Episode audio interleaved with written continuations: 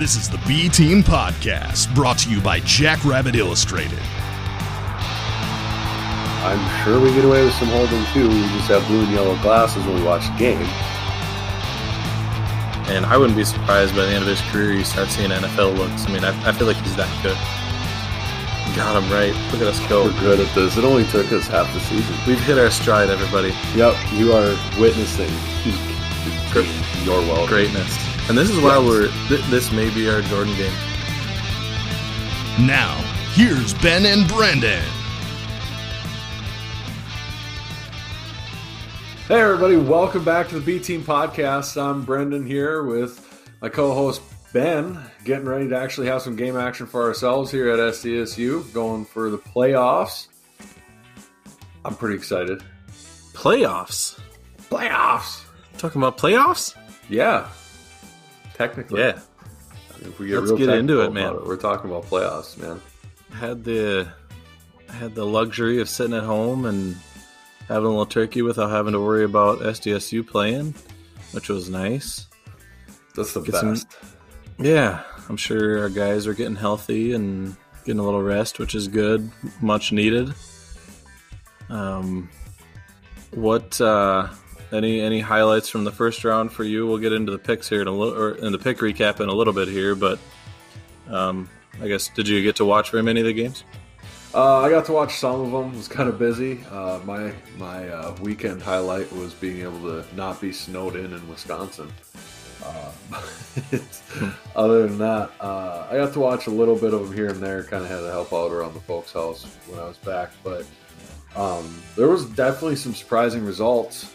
That's for sure. Some that took me by big surprise. Uh, I don't think. Uh, yeah, I mean, especially Wofford and Kennesaw State didn't see that coming. Um, at halftime, I didn't see Southeastern Louisiana doing what they did, and I we'll talk. We'll get into them more when we get into. The, well, I mean, why not? Let's get into the picks. Let's roll right into them. So we both went five and three, which isn't bad, but you didn't gain any ground, so that's not good for you. It's not for the best. Not what I was shooting for. After this week, your games keep dwindling down, so you better better start making ground up in a hurry. This is this is make it or break it weekend right here. Otherwise, I'm sunk. I don't have any hope of anything other than. So when my picks are terrible this week, it's because they were solely made to pick up ground. yeah, you can you can give you like actual prediction, and then you can pick against me if you want to. No, that's screwed up. That's cheating. That's so cheap. I'm not going to do that. That's a that's a cheap way out. Absolutely not. No. Uh-uh. All right, so Monmouth uh, did what we thought they would to Holy Cross. Uh, they were only six point favorites, and they won forty four to twenty seven. hmm Covered that spread pretty easily. Patriot Um, League is terrible. Yeah, yeah. We'll see. We'll see what Monmouth does uh, against JMU. Um, obviously, we would love to see Monmouth keep playing well, but JMU's a different different animal than Holy Cross. So A little bit. yeah. Slightly. So we'll see. We'll see uh, what what kind of momentum they can take into that game. Uh, Central Connecticut showed that they probably shouldn't have been in the playoffs. Albany just whooped them forty-two to fourteen. Yep. Automatic qualifier though, so there they are. Yeah. Austin Peay also whooped Furman, which that was pretty surprising. I mean, I, I, I think we both picked Austin Peay and thought they would win, Mhm. but man, that was a that was a big win, forty-two to six. Yeah, they laid the wood into them. Um, I, And they were the they were the underdog in that game too. yeah. I mean, I know. Uh, I yeah, we both picked them, and I, I expected them to win, but Furman hadn't been beaten by anybody like that this year. That was they came out and flexed some muscle there. I was impressed. Yeah, same here. Um, I was not impressed with uh, Southeastern Missouri. Um, that was one that you know we were fairly certain that you know Illinois State with the way they were looking that they would just lay down, but man, their defense showed up. They only gave up six points and they won twenty four to six. Yeah, I mean, they stood up and then ran them the funk over. Oh yeah, Robinson had like what do you have like forty one carries or something stupid? 41 carries. There's, I would bet 50% of the FCS doesn't average that many carries a game total for running backs. Right. I mean, that's nuts. Yeah, that is that is crazy. That that's what we used to do with Zenner, is what that is. I don't even remember him having 41 carries that often. Yeah, I don't think he ever had well, that often. I, Or I don't know ever. if he- I don't Yeah. know if he ever hit 41, but I mean, Right. we, he was a workhorse, but 41, that's next level. And he just uh, road graded him. Yep. Yeah, it'll be. Uh, they got a big game against Central Arkansas, which, yeah, that one will be interesting. Central Arkansas's got a better offense than SEMO, I think, Yes. um, but Illinois State's defense looked really good, and so we'll see how they do next game. Um, the next game we picked was San Diego at UNI, and UNI won by 14, but that game was a lot closer than 14 for most of the game. Yeah. And uh, late defensive. Was that a defensive touchdown? Or I believe so. Yep. Yeah, it was either a defensive touchdown or it was just a turnover that set the offense up really deep in the in San Diego's red zone because the eh, bad beat. I was feeling good about my pick, and I felt good. I feel good about what I was thinking, my line of thinking in that game, but the spread bit me, and that sucks. yeah, but the good thing for us is UNI's offense continued to not look very good. right. I mean, I know that San Diego has a decent defense, but it's still San Diego. I mean, you should be able to put up more than 17 points. And I'm I'm pretty sure that last touchdown was a defensive touchdown, so their offense only put up 10 points. Right. That's not a not a great showing, I mean, especially at, at home in the playoffs. Oh, right. And their offense is kind of what it has been. And I mean, it's not really going to change. I mean, even when they have their top wide receivers back, uh, their offense kind of is what it is. It's predicated right now off of hitting some long plays when McElvain when McElvain's scrambling around, and if you don't let him do that, they have a hard time. I mean, I don't know. They're on the flip side, Illinois State looked the same way before they came in against us, and that didn't turn out quite so well. So I'm not going to be overconfident because of the San Diego game. Right. And I did just check that their first touchdown was a pick six. Their late one was set up by a San Diego turnover. Okay. Um, but yeah, they scored that last touchdown with only 254 left in the game. So I mean, San Diego was only down seven that late in the game. They had the a chance to tie it up there. So Yeah, they looked like they were. I caught up to that point of the game, and well, that portion of the game, and it looked like San Diego was making a serious, uh, a t- serious run at going down the field and tying that game up until that pick happened. And right, yeah, that was game. That was game over at that point. But yeah, they Yeah. put up a heck of a fight against them. That's for sure. Now, Well, San Diego has does have two playoff wins in their last three years of making into the playoffs, or well, four now. So I mean, they're not a complete pushover. I think that's actually probably better success than like the NEC has had, but they're still not a world beater by any stretch. no. And what's funny is before round one, everybody was like, the you know the the upset pick of the seeds was oh SDSU is going to lose, you know, and everybody's picking oh UNI is going to win that game. Right. And now that now that you and I look like they did, they're like, ah, SDSU is going to win by ten. oh, it, so football analysis is so reactionary this time Oh, of yeah. year. I mean, if you look at how people were talking about SDSU after the USD game, Exactly. how did they get the seed over UNI. Well, it eight days ago, SDSU beat him by 31 points, so that could have a lot to do with it. You know, so I mean, the, we're not far removed from that game. That game was it, it reminds me a lot of what ends up happening in the NFC North. It feels like in the playoffs where those teams will play each other right at the end of the season and then end up facing each other in the first round of the season. right, like that's happened a lot, and this feels like the same thing where face each other at the end of the season, and we've obviously all been through this rodeo with NDSU, and now it's a UNI thing again, and we get to face them again. Yep. Yeah, it kind of stinks to have another another Missouri Valley foe coming in. Um, it's nice to see some fresh faces, but at the same time, I'm fairly confident um, against UNI just because of how we played against them the previous time and how they looked against San Diego. But we'll get more into that matchup a little bit later. Um, UND went down to Nicholls, and Nicholls. they they are who we thought they were Mm-hmm. the uh, UND, I I think Southern Illinois probably had a, a pretty good case of getting in over UND, um, and Nicholls took it to them, beat them twenty four to six. I I didn't check the message boards, but I'm sure UND fans had all kinds of excuses for that. I have no idea. I they um don't post a lot nationally, and they get pretty quiet when they lose. So uh, I know their uh, Twitter account wasn't complaining about being ranked anymore. um, you know, maybe more footballing and less tweeting. right. Just throwing. It's a thought. I don't know. Look, I'm not a coach, but it's a thought. Win games, you get ranked. But um, Exactly.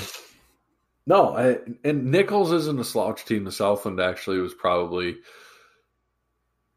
closer to the level of the CAA than the CAA was to the Big Sky and Missouri Valley this year. Yeah, but I just ball I, play. So I I thought UND would put up a bigger fight than twenty four to six. I mean, the game was a pick 'em, so you expected a close game there, right, and to only put up six points, it's just a poor showing, I guess. right. But it, I mean, I think if you look back on their season, all their big wins were at home, and they had all their bad losses on the road. So maybe we shouldn't have been surprised that they laid an egg on the road. I don't know. I think did I pick Nicholls in that game? I believe we both did. Yes. Yeah. So I'm not completely shocked. I, I I'm with you though. I you expect them to score more than six points in that Right. game, and they didn't. So now Nicholls gets to be all full of piss and vinegar and Southern confidence going up to Fargo. So uh, we can wave at them as they fly back sad. yeah. It's- So another team that we thought would do better was Wofford. And, you know, Wofford had been playing well, plus we thought Kennesaw State was a joke. And Kennesaw State turned out looking pretty good. Yeah. Um, if anything, I think this whole weekend was a bigger indictment of the SoCon in general, the Southern Conference, than necessarily. I'm sorry, I'm not sold on Kennesaw, and Monmouth is a decent team, but they're not a great team. So I am not sold even a little bit on the Big South yet. I mean that that conference is going to have some have some serious uh, upside to it here in the upcoming years, but I don't think right now they're anything that special. Right.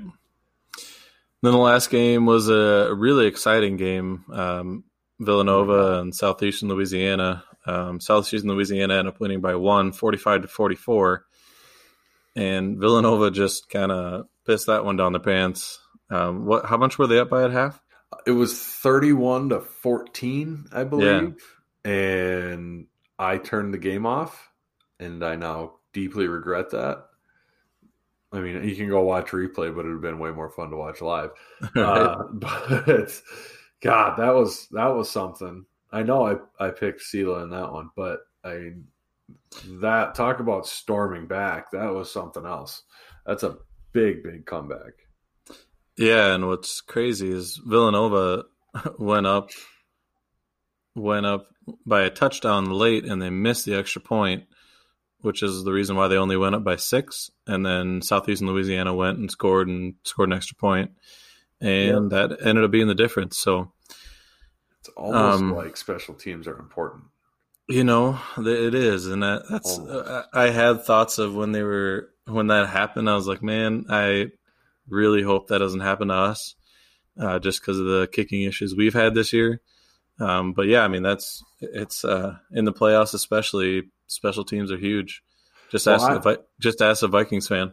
I was gonna say I saw that and I thought, man, I hope that doesn't. You know, that's not a kicking issue that like the Vikings would have soon. That would be awful. that would just be that'd just break my heart. I'd be I'm so sad. I'm Right sure now. it would. What happened in the Vikings game, by the way? Did points were scored and whistles were blown? Is that that about sum it up? You know, I feel like we put on a good showing, but that's uh, neither here nor there. This is an FCS podcast. It is. Stay in my lane. So we both went five and three. I'm 65 and 55. You're 58 and 62. You got some major ground to to uh, make up, and there's only let's see, 8, 12, 14, 15 games left for you. Which is you sad. go- I'm gonna need There's only to go a little cold. There's only 15 games left in the FCS season. Yeah, that's a. It is an unfortunate thing. How fast it trims down, and all of a sudden you're down to two games to watch during the day, and Right. kaput. Right. That's why we need to on Saturday make the best of it. Get out there early, get some tailgating going. Yes. Get to the get to the mega tent, check that out. Mm-hmm. Uh, and And- uh, if the mega tent is not set up, uh, we may or not have we we will be in the area, and we will be in a large tent. I'm not Right. going to publicly say we'll be there. All right, you'll see my flag flying, and you'll figure it out from there. Mega tent should be set up. Um, we might be getting snow blowers out because last I heard there was some snow plowed up where we set the tent up, Ah. which is pretty sweet, pretty jazzed. Well, here's the deal. I Here's here's the deal. He says with a mouthful. sorry. I had some olives with my beer. Um I hope that the parking lot is full, but I don't think that it will be. So I think you'll be okay. I'm pretty sure if you wanted to, although it's hard to stake a tent down in the parking lot. yeah, So I don't know what you're gonna do. we'll Yeah. we'll figure some some something will be figured out and done. Hypothetically, in theory, I've heard legends. Let's say legends of some ruffians tailgating in the alumni tent because they don't do the alumni tent for playoff games. And it's still set up. yeah, I don't know if it's. I live in Fargo. You know better than me, man. I hope it is. Uh, if we are plowed over, so in theory, if, If that- legend, if legends are true, my memory's pretty foggy. But If that tent's set up, we should just we should just ask Sal if we can host a tailgate there. um, last time we didn't ask. Well, that's what I'm saying. We This time we it. This time we could ask. No, you plowed No. over my tailgating spot. That's what happened. it might happen. I'm not going to do that. I would never do that. But Or we could just ask them to to move the snow off our tailgate area. Oh, that'd be nifty. We'll see. Listen here, problem solver. Yeah, I'm an engineer. Let me figure this shit out. Yeah, engineer a solution for me, would you? It'll work on paper, I'm sure of it. so back to the the task at hand here, talking about FCS football. Um, yeah. So you and I didn't exactly look great. Um, what what did you make of the first round games? I guess did you think they were quality games?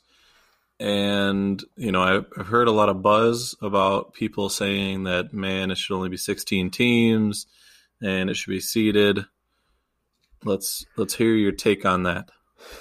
well, I don't think they're awful games. I, I don't think there was any just like dog awful games. I mean, even the Wofford game, that was a close game. Nicholls pulled away late against UND. That wasn't a blowout. UNI against San Diego was a close game, like we talked about all the way to the end.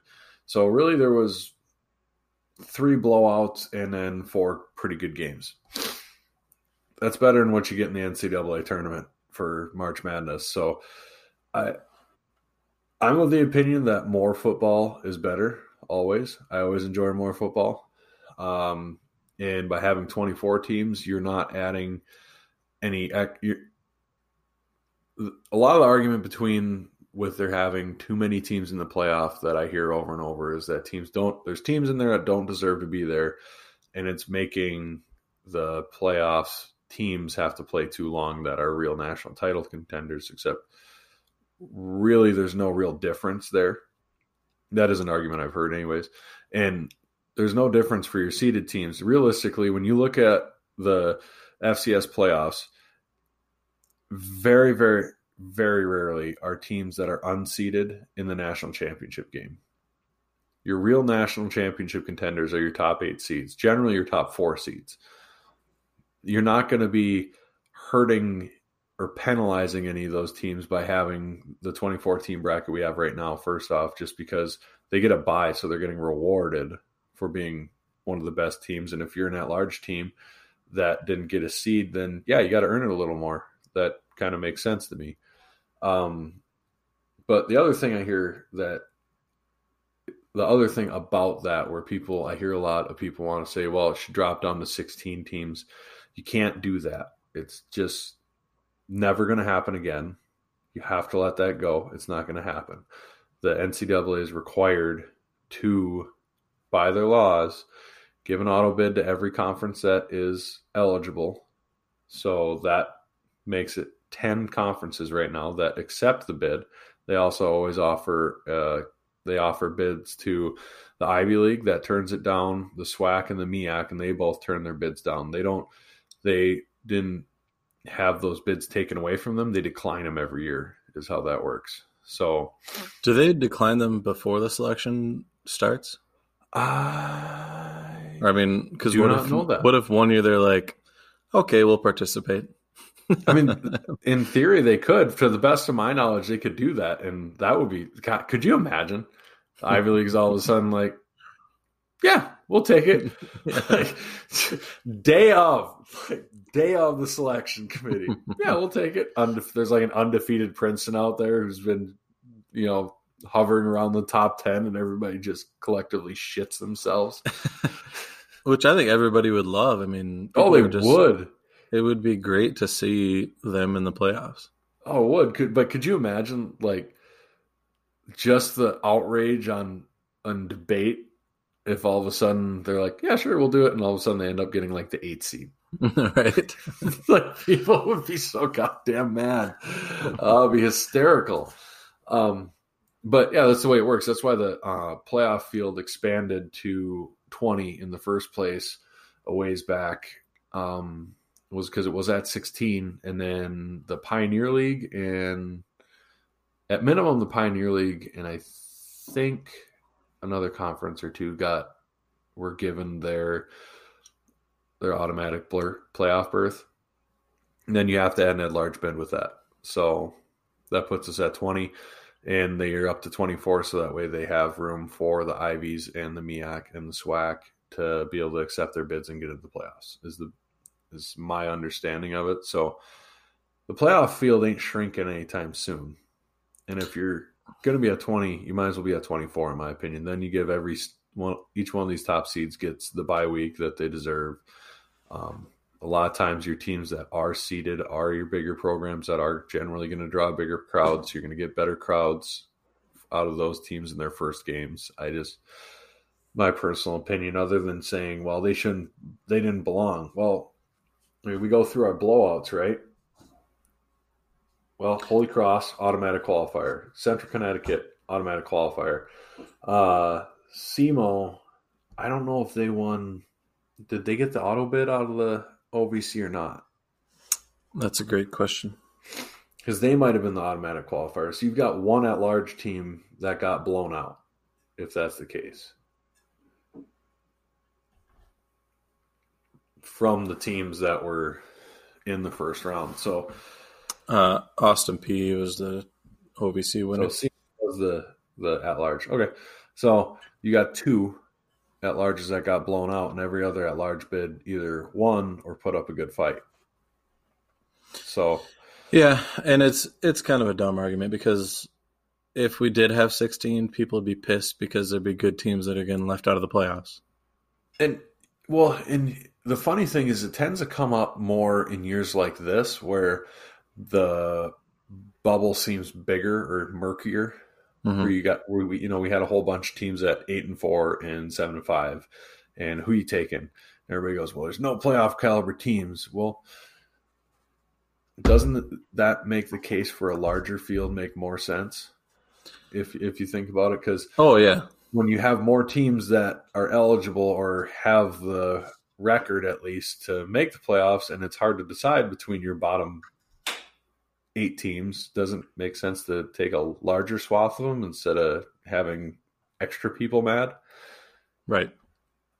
I mean, I don't know. That that's. I mean, I get it when people say, "Yeah, there's teams that shouldn't be in the playoffs," and da da da da. da. Well, if you end up doing that, then let's pare it all the way down to eight, like they used to have it back in the '70s or '80s, and just pick top eight teams and go from there. Because I don't know.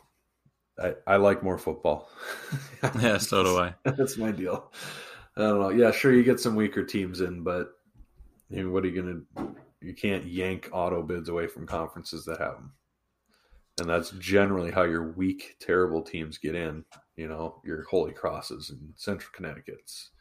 Right. In theory, San Diego should be worse because they have no scholarships whatsoever, but there they are putting up a good fight again at the Unidome. So, yeah, which is impressive, and I guess that's a a little bit of news is that uh, Jacksonville, which is a Pioneer League team, correct? Yes, yes, they are. They dropped football altogether.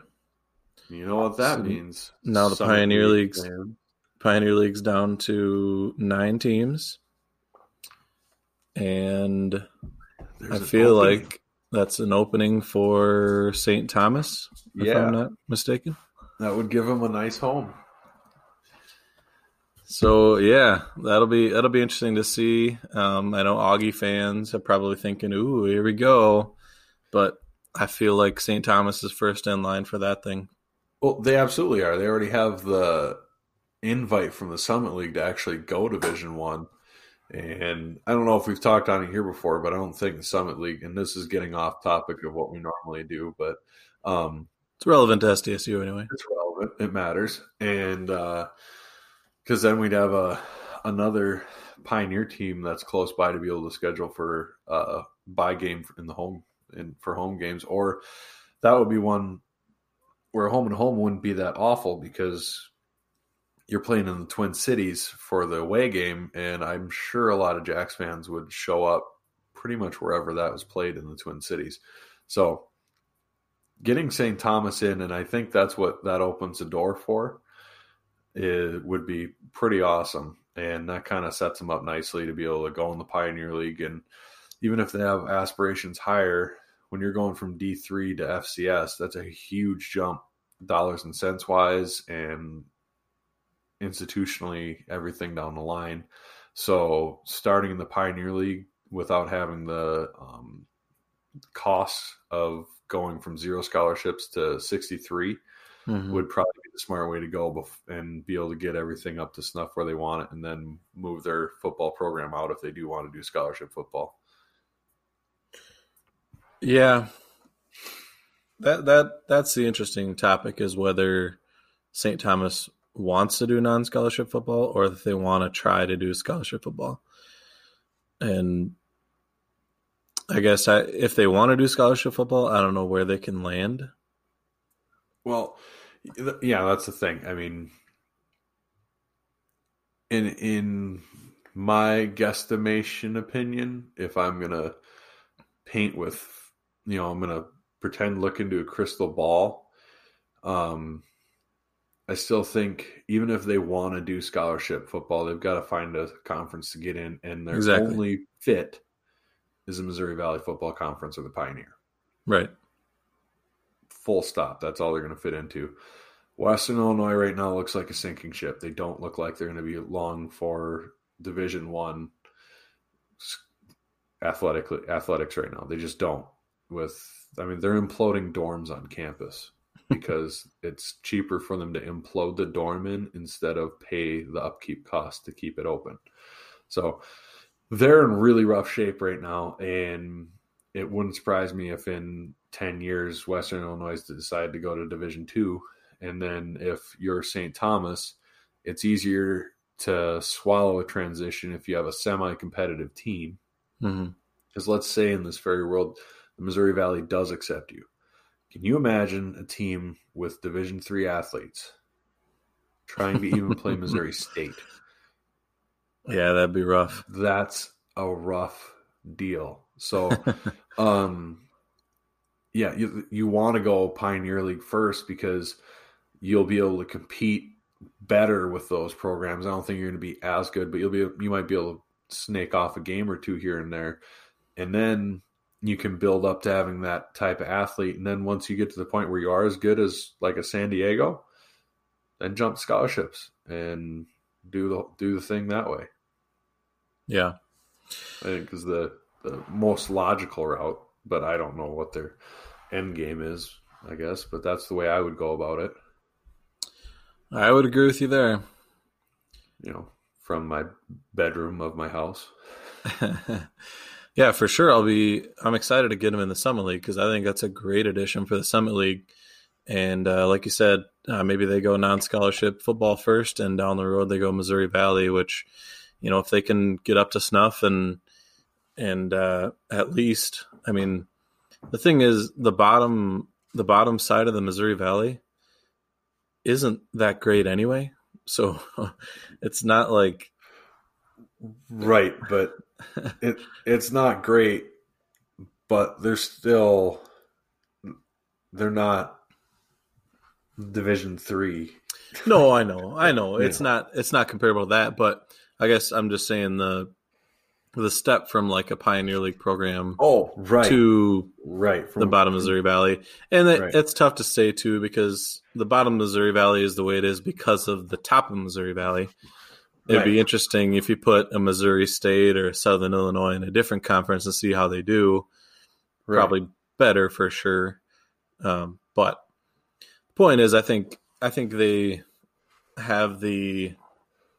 I mean, they're in the right spot to do something like that to make a transition, probably Pioneer League first, and then eventually possibly get a Missouri Valley invite down the road. Um, yeah. But just being right in the Twin Cities there, that's uh, and and your only competition in Minnesota is the Minnesota Gophers, and so you know I mean, that as far as D one football right. goes, and so you know recruiting wise, I think you have a decent advantage there too because Gophers are are looking for just a different caliber of athlete. So, right, which is dumb sometimes. Sometimes they miss out on some really good good athletes because they don't think they're good enough to play in Minnesota, but then they end yeah. up at N- NDSU.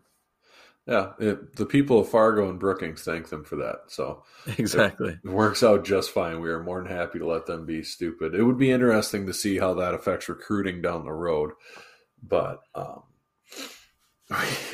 we've pro speaking down the road, we're way off the off the road. Well, per per protocol. Yeah. Per protocol. We as always, before we start recording, we say this should be a quick one. and it and it never is. It's not. I mean, although we're we're on a good pace here, we're gonna be considerably shorter than most of our episodes. So, you're welcome, America. Sure, sure we are. we haven't even started our picks yet. All right, let's get into them then. I think we'll go down. Uh, we'll do it bracket style. We'll start um, at the top side of the bracket and make it all the way down to oh, um, our the bottom half of the bracket um, that are in kind of games that are more relevant to SDSU anyway. Um, so, so, the tops. Go ahead. Bookies keeping track. You can just follow easier. You're not having to hunt the games down you know, copy my picks and try to win money that way. You can just go right down the list on your bracket and keep track of this. The bookies, professionals. The bookies are going to be listening to us. Maybe. Why wouldn't they? Or the betters. Both. Oh, okay. Yeah, probably the betters. I See, would think probably, probably the betters. Probably why I'm not the best at this picks thing. oh man. Oh lord. I'm good at this. you are, yeah just so good. All right, oh, let's let's start out with the the biggest spread of the round two, which is NDSU has Nicholls State coming to visit Fargo, and I don't know, is this the first time Nicholls State's been up there? Yes. Um. Well, in any time in recent history, yeah. I, I in recent history being like five years to where it would matter. Yes. Yeah. I mean, God forbid we did any research, but I don't get what's research. Get, yeah, I don't get paid well enough to do the research.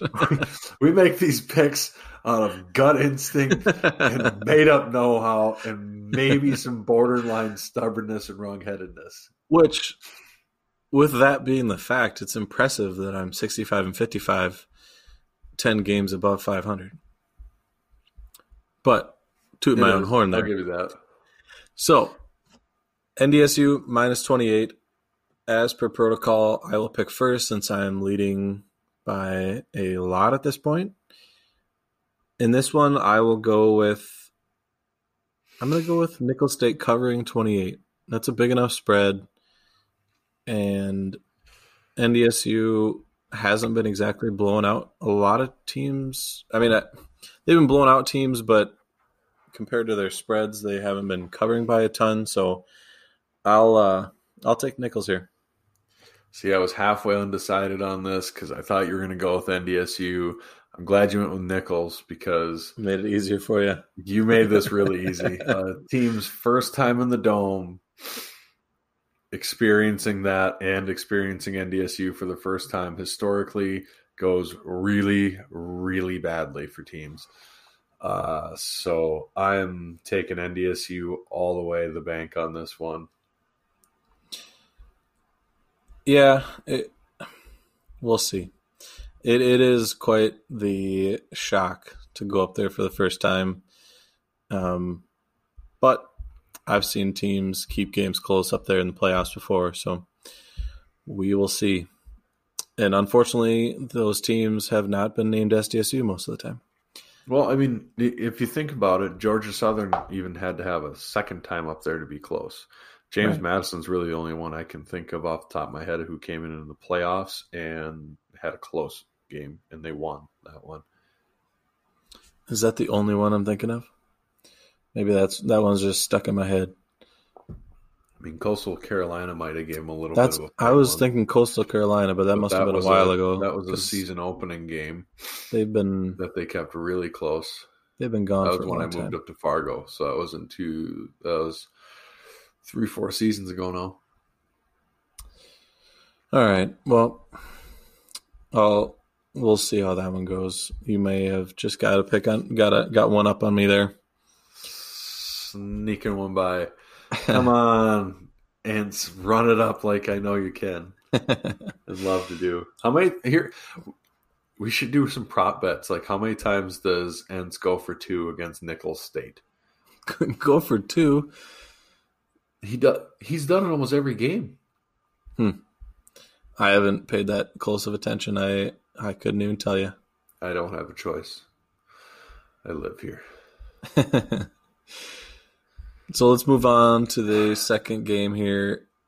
Central Arkansas, which is the eight seed, is hosting Illinois State, who's coming off their big win against uh, SEMO. Um, they got to go on the road again, though, which can be tough.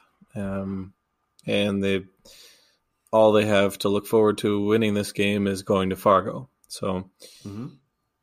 It, uh, I mean, obviously they want to keep keep their hopes alive, but looking ahead, they don't have a whole lot of hope. I'm guessing going to Fargo, but Central Arkansas is a two point dog at home in this one. Man, I'm I was for sure that Illinois State was down and out without their QB. Um, I'm not so sure anymore because their defense looked really good against SEMO. I got to take the home team though. I'll go Central Arkansas here plus two. No, oh, you're gonna take Cent UCA. I kind of wanted to take them. The birthday cake, as they call it, for their home field. There, if you haven't seen it, tune into that game. They have purple and gray turf. I think it's really cool. 98% of America disagrees with me, like most of the time. So, um, but that that that's that turf has actually been known to cause some people problems with uh, getting their right cleatage figured out when they're down on the field and everything. But Illinois State's been there in the last three years, so They should know what's going on. It Uh, can't they- be. It can't be worse than Eastern Washington's stupid red field, though. No, it's not. Have you seen it? I just I just looked it up. It's not that bad. It's just purple No. and gray, purple and gray stripes. Yeah, I think it's pretty cool, personally. It, Why do they call it the birthday cake? Because it's striped. All right, I don't remember I how many. It's a Southland thing, man. I don't know how many striped birthday cakes I've seen in my life, but Enough. I don't know. I've, I've seen it. Ban- I've seen that term bandied about before. I don't know. It's, it's. I don't know. I. It's. I've just seen that name. That's that's all I got. Anyways, um, I like Illinois State to win this game. I actually do. Those were the two that I was torn the most on, and you picking the other way was easily enough for me to flip my mind and kind of put me at ease on making the pick. So, I mean, it's rough for you to start 0 2 like this, but uh, I'm going to go ahead and I'm going to take the Illinois State Fighting Robinsons to just run down, run down the Southland Southland team. yeah, I I think there'll be a little regression here for Illinois State. You know, with how they looked against Youngstown, you know that it can only it's not a fluke. Um, That's just burned into your brain, isn't it? yeah, I mean, Or are you more mad that we talked about that game so much without knowing that Davis was hurt? we were so damn confident in that line. that yeah, And then we got done with the podcast, and you texted me going, "Oh, dude, Davis is out. Did you know?" I Yeah, think I you're am- being petty. I'm a little butthurt on that one, but man, they they gave up. It was Youngstown State beat them twenty-one to three with nothing to play for. Yeah, I mean that pride. it's one thing. Yes, we lost to USD, but we had four fumbles and we still only lost by three points. They had they had one. They didn't even lose a fumble, and they lost by eighteen points. So I mean that that's just different. So yeah. I think, yeah, I'm, I'm going to go with Central Arkansas here. I'm confident about it. And Confident you're wrong. right.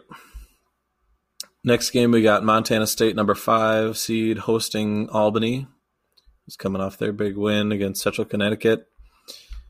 Montana State is a nine point favorite in this one. This is tough because Montana State was up and down this year. And that is a fairly large spread. I should have checked Good size spread. I should have checked the weather in this one because playoff football in Montana can get pretty dicey. Well, remember, Albany, New York isn't some southern school either. This is true. They should be They used to it. Familiar with the elements. You know, Montana State's kind of on a roll. I'm gonna and the Big Sky was very strong this year. I'm gonna go with Montana State minus nine here. Right on. Well, I'm going to go with Albany. All right. I mean, I is that Albany- a, is that a contrarian take- pick, or were you for real? Like, No, um, it's just such a big line. I don't know.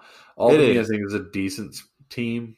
Um, yeah, I mean, they State, finished second. They finished second in the CAA, so they're no slouch. Yeah, I don't think Montana State is as good as their spread, the score margin in their game against Montana made them look. And I'm going to take Albany. I don't think Albany wins, but I think they'll be within seven or so. Yeah. Yeah, that line's probably inflated due to their big win against Montana. But there again, I mean, uh, like I said, they're on a roll. They ended the season with four wins. I mean, So- I do think the Big Sky is way better than the. C- I think that of the Power Three conferences, the CAA was by far the worst, and Yeah. JMU is going to be the last amigo left after this weekend. So, So Not you think Mon- you think Montana State's going to win, but just not not by yes, not by that much. just not by that much. Gotcha. It's a long So- road trip to go out and make and win. It is another Big Sky team, Sacramento State, looking to make a statement. Uh, they're the number four seed, and they have a tough Austin Peay team coming to Sacramento State. And they are a big 13 point favorite in this one. That's a big line. That is that's surprising. I mean, it, they got a good offense, but don't get me wrong. Sac State, when they've been beating teams, they've been beating them. But wow, that's a big line. Yeah, yeah. I gotta, I gotta go with points here. I'm gonna take Austin Peay plus 13. Yeah, I'm gonna go with you. I'm gonna take Austin Peay there as well. And, and uh, just God, that's a lot of points to eat. And I mean, Sac State's real good. Don't get me wrong, but boy, that's a lot of points to eat.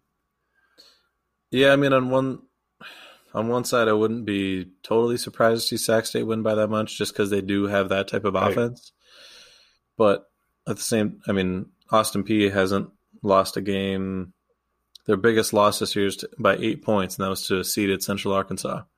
So I mean that right. that's a good OVC team. So I think that line's a little inflated. Yep, I'm on board with you there. I think uh, Sac State wins probably by like ten or so. Yep. If they run away with it, I wouldn't be surprised either. Though they, I think I punched up the numbers a while back, and when I did our blind spreadsheet challenge, and I mm-hmm. think they had the largest margin of victory out of anybody.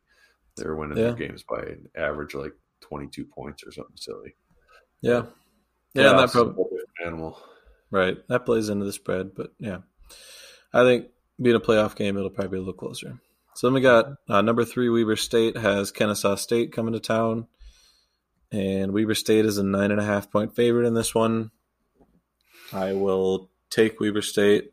I'm still on the Kennesaw State as a joke train, and I think Weber State is a very good Big Sky team that uh, takes it to them.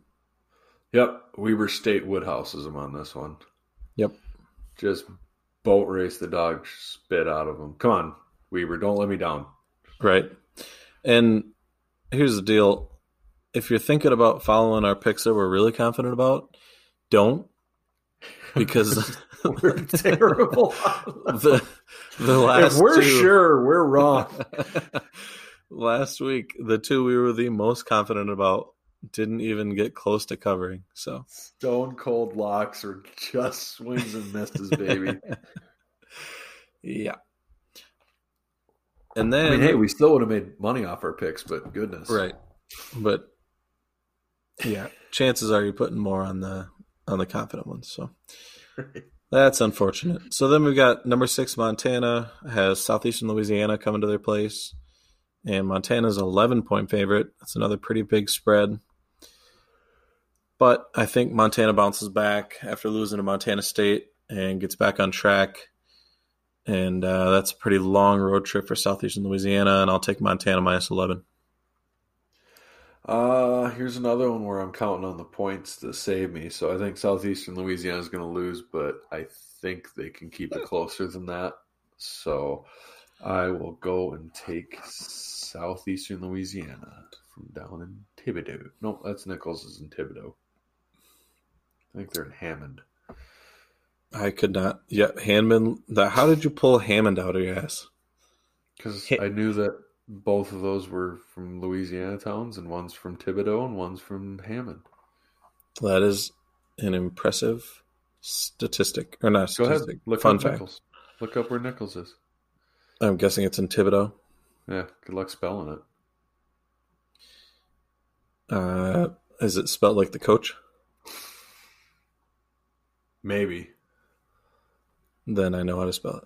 Too many vowels and an X. yeah. Let's see here. I'm I'm on it. Thibodaux. Yep, you win. Woo! Fun facts from Brendan. The best segment FCS on the podcast. Welcome to FCS Geography with Brendan. Today's team of the day is Nicholls. So, you're taking Southeastern Louisiana plus 11? Yes, I will take the points. I don't think they win, but I think they can keep it close. I hope they can keep it close. I got to catch you. Not a bad. I mean, they did score a lot of points against Villanova, but I, I feel like Villanova was kind of a poser, though. We will see. So then we've got the Monmouth JMU game, which, assuming we beat UNI, would be who we play, would be the winner of that game. Yes, That's a very large spread. 23 point JMU favorite at home. it's a huge spread. And I'm going to go with it. I think JMU takes it to them. Well, that's probably a smart pick, but JMU does have something of a history of struggling with teams from small conferences for whatever reason, Colgate. and Monmouth is not a joke because they did go to Montana and put up a decent fight there. So, with being the playoffs and Monmouth looking to prove something, I think JMU is going to be looking to coast maybe a little bit in this game, even if it is a playoff game. So I'm going to go ahead and take Monmouth to hang with them. They're going to lose, but I think they lose by 21. Yeah, it's not a bad pick. That's a lot of points to play with. 23 is a large spread. Um, I would love it for Monmouth to expose some weaknesses that we can exploit. Right. We'll see. Um, I mean, you know, this is Monmouth's Super Bowl, yeah, for sure. bar none. Yep. So, Yeah, hopefully they get make a good showing. I'm hoping to watch rewatch that game. Assuming we win, I'll I'll rewatch that, and because I haven't been able to watch a JMU game all year, so I I don't know how good they are. Um, it's thanks, it's FloSports. it's yeah, it's uh it's easy to say that you know uh, JMU is not as good as they were just you know based on the fact that the CAA wasn't as good as they were you know when we played them Right. last. Right. But you know I I don't really know I guess how good JMU is at this point. Right. I haven't seen enough of them. I just know they're good and went undefeated. So they gotta be pretty good, but they've also had some teams give them a run for their money that shouldn't have. So Did they go undefe- find out Did they go undefeated? outside of their FBS loss? Yes. Oh, FBS is their only loss. Gotcha. All right. So then we get to our big game against UNI. Bum, bum, In- bum. We are favored by seven and a half, which is a very tough spread. That's a mother of a spread. Yep. You want to talk It's- about it? Nah, I don't. You, you want to talk it out? No, tell me. Tell me how you feel. I don't. I don't think we should talk about this game. No. Uh, Feel good. we'll just end the podcast now. And we're done. Bye. Yeah.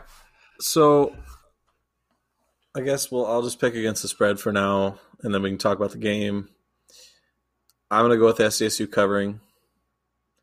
I I like the way that we looked against them. I don't I don't have faith in you and UNI's offense, and I I think we we get uh, some guys healthy. I'm hoping that either Strong or Wilson or both are back, and we can do some damage on the ground and keep the ball out of the air and not fumble, and just take care of business. So I'll take SDSU minus seven and a half. Yes, I'm going to go with you on that. Um, I'm taking SDSU. I'll eat the points because I think we hang on to the ball again. Um, it will be interesting, excuse me, to see how uh, UNI defends now that they saw what we do with Heidi. That's going to be a very interesting dynamic is the how they defend us after seeing what we did to them the last time, just two weeks ago, and having the game tape of who you played against and what they do. Mm-hmm. That's going to be a huge, interesting chess match if we are forced to change it up. How do we do that? What happens?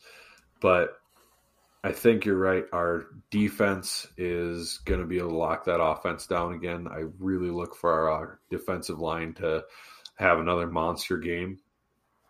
Last game at home, Rozeboom's going to be flying all over the place. Really looking forward to seeing him play one last time at home.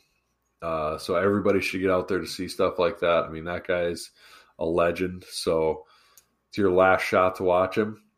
Get your tail out there and watch. It's going to be a blast. Um, but yeah, I think we do well enough on defense to get a you know 10 to 14 point win out of this one as long as we hang on to the football. Right. It Don't was nice. Ball. Yeah, it was nice to. Uh, the, Stig did a KWSN spot yesterday, and the first thing you know, they asked him, "Okay, what's the keys to the game?" And he said, "You know, ball security," which was good to hear. At least he acknowledged it. Um, I would hope that he's been acknowledging it prior to this point, but. I mean, it was it was very clear after the USD game that this is a big problem. Right. And you know, he acknowledged the fact that you know, we could be nearly undefeated if we had held on, play, you know, played cleaner football and held onto the ball more. So I think that'll that's definitely going to be an emphasis this week in practice, and hopefully the guys take it to heart. And um, you know, I we we talked about a way to provide you know ball security drills um, I'm still open to right the drop kicks. you know, from from students. You know, you said you said I was glad to hear Stig say it. I'm like, oh, he's gonna say they employed our random student attack ball strategy. You know, if Razab, if they don't do it, I might I might have to do it myself. I'm just gonna be sitting in the door, just inside the doors to the rotunda, waiting for a football player to walk in, slap his books out of his hand. I'm going to toss a football to him, and then I'm going to tell him, or I'll even give him a fair warning that I'm going to drop kick him at some point. at some point. Don't worry, I know your schedule. hey man, it's it's all for the team. Uh, no, we just don't worry, CJ. I haven't followed you. I haven't stalked you for that long, but I do know where your cleanses are. hey, anything for that natty man. but so you, you mentioned uh, you mentioned uh, Rozeboom's last game. Are there any other seniors that we should highlight? And hopefully, it's not our last game. Hopefully, we can take care of business and either Monmouth shocks JMU or um, either Weber State or Montana, or, or, we would need both Weber State and Montana to lose, and then we could potentially host uh, the game after JMU if we beat them. But beyond um, Rozeboom, you know, the, the nice thing about this team is we don't have a whole lot of seniors that play right. significant minutes which bodes well for future future SDSU um, teams. You know, we've got Marshawn Harris, who's coming back, mm-hmm. and sounds like we'll be playing in this game. And Mikey Daniel is a big senior. We'd like to send a shout out to him. Um, you know, he's been huge. You know, at the beginning of the year, everybody's talking like, man, we just got too many backs. You know, we're never going to be able to give get these guys the ball enough. the carries spread around. Well, Mikey gets them now. That's how that goes. Right. So, I mean, Lance Eide, he's a guy that contributes on special teams all the time. He's make, been making plays out there. Austin Smenda has been a part of the D line rotation. Luke Sellers, it was sweet. I mean, didn't get the win at USD, but it was sweet seeing him get his touchdown at USD. Right. That was awesome. That was absolutely phenomenal. That was a sick play. Yeah. And we've got actually we've got a lot of senior offensive linemen. Um, Matt Clark, Wes Genant, who's back. Mm-hmm. Um, he could potentially redshirt. Hopefully he doesn't because that would probably mean that we went all the way to national championship. Yep. And uh, Evan Greenway is a senior. Grant Schmidt, um, Adam Anderson's a big senior name. Um, you know, he's been such an unsung hero the whole time he's been here. And, you know, shout out to that guy. He just works his ass off the whole game. Mm-hmm. And, you know, he doesn't doesn't get a whole lot of passes thrown his way, but when he does, he takes advantage of them. And when he doesn't, he's just blocking his ass off out there. And he's a big part of our success in the run game. Yep. Cal Hart at tight end, he's a big one um, especially with you know the injury to um, Hines earlier in the year. Um, he stepped in and you know um, is doing a lot of run blocking, which he's known for, but he's also been doing some pass catching as well. Um, so he's been big. Ryan Arith is huge on the D line, and then Spencer Spencer Spencer Hildahl is another D line guy that is big. So bunch of senior names there. Um, I might have missed a couple. Let's see. Chase Vinatieri. Yeah, I was gonna say Vinatieri. And then uh, Jacob Brown. So mm-hmm. yeah, uh, hopefully Vinatieri can um, end his career in Brooking, or I mean, continue his career, but end it in Brookings the right way right. by uh, making some big kicks. Hopefully, it doesn't come down to that, but if it does, I've got faith in him. He's uh, yep. he's had some troubles this year, but I think he's been looking kicking the ball better towards towards the last couple games. So, yeah, he seemed to have found a stroke again. So, see him go out on a high note, bang through a 55 yarder or something. Just not one that's really super needed, but it'd be fun to watch one, you know, in like the second quarter sometime. Yeah, for sure. that's right. So yeah, I mean, I guess as far as like keys to this game, you know, I think we already touched on it. The turnovers. You know, if we mm-hmm. if we take care of the ball, we will win this game. It's that simple. Yeah, we take care of the ball. I think we should win this game. Um, I'm still going to be really interested to see how their defense reacts to what we did with Heide in our last matchup with them because Farley is a lot of things, but he's not a bad defensive coach. And you know, having a quarterback put up numbers like they did it, like he did against him, um, he's going to have some tricks up his sleeve. So we've got to limit turnovers, and not just turnovers, but big turnovers in our own red zone or pick sixes and stuff like that. If we stop that from happening, control the line of scrimmage with our, our big hosses up front, let those big offensive linemen just rumble down a pave rumble down a big open highway for those boys to run out of the backfield, I think we'll be all right. But again, like we've said all year, I still will bet you that everybody's going to be mad at halftime. Hmm. They'll be mad about a timeout that was used at the wrong time. Uh, they'll be mad that the game's too close and that half the play calls were really stupid. And then in the second half, if we don't turn the ball over, we start to pull away in the end again. Yep. And then everybody will be happy and forgot what happened in the first half. and we'll all pretend we never said what we said. Right. And we'll all just be happy about going to beat JMU in the next round. That's right. It is a good point, though, you know, with the way that Heide beat them was by short, high percentage throws. And I mm-hmm. think that's USD did a great job of taking those away. And that's why we saw Heide hold onto the ball too long because those initial short reads that he was hitting in the UNI game weren't there. Right. And so, yeah, if, if UNI makes that adjustment, it's going to make his life a lot more difficult. Hopefully, um, our offensive coaches are aware that that's going to happen I mean, if if we right. can think it up, I would think that they can think it up. right.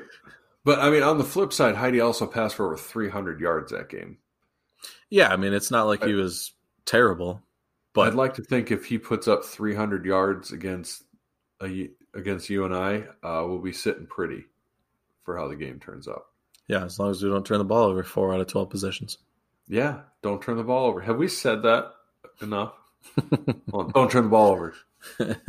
don't fumble. Don't fumble. Don't fumble. That, Hang on the ball. Hang on the ball. Yeah, if only it was that easy. Yeah, I did. I did see. Not easy for me because I can just say it. Right. I did see a good post that somebody replied to you on AGS where the amount of fumbles we've lost has been way outside the norm. Oh, oh yeah. For for fumbles we've had and the number of fumbles we've lost out of the times the ball has hit the turf, mm-hmm. the percentage is just way out of whack. But also, like they mentioned, it's like you flip a coin. Just because you flip a coin 100 times doesn't mean it's going to land 50 heads, 50 tails. Every time you flip a coin, that starts back over at 50 50. So if you're an optimist, you're going to say, well, they're going to start flipping our way. If you're a pessimist, you're going to say, well, it's going to keep going like this until next season. So stop fumbling the ball. so Yeah, I mean the, the ultimate the ultimate cure is just to not fumble it, but right, right. I mean, the the chances that we keep losing as many fumbles as we do aren't good. I mean, it should go down. It's about a 50-50 shot of whether you lose it or, or you keep it, but I mean, so far this hasn't been the season of good bounces for us. So I'm of the opinion let's just limit those chances as best we can. I would agree. Do that, take care of business, and hopefully we're on here next week talking about a trip to JMU. Absolutely. All right. Well, with that, do you have anything else for the people? No. All right. Get your butts out there. Um, we got plenty of ticket options. I'll be tweeting out something about a getting a group together. Um, if if we can get 15 people, we can buy $15 tickets.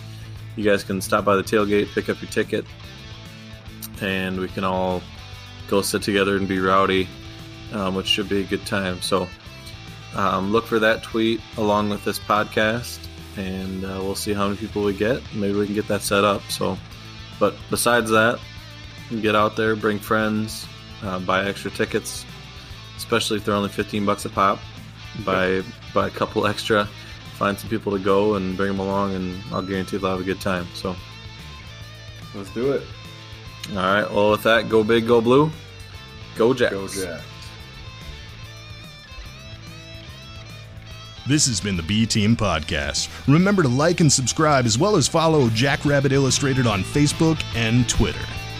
Don't have your hopes too high. We're going to give her our A effort, but we are the B team. Average that out. I'm not sure on the math words. There's, you throw letters in with math, and I don't like it.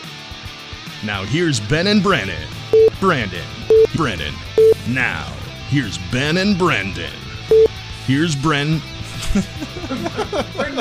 Brendan, Brendan.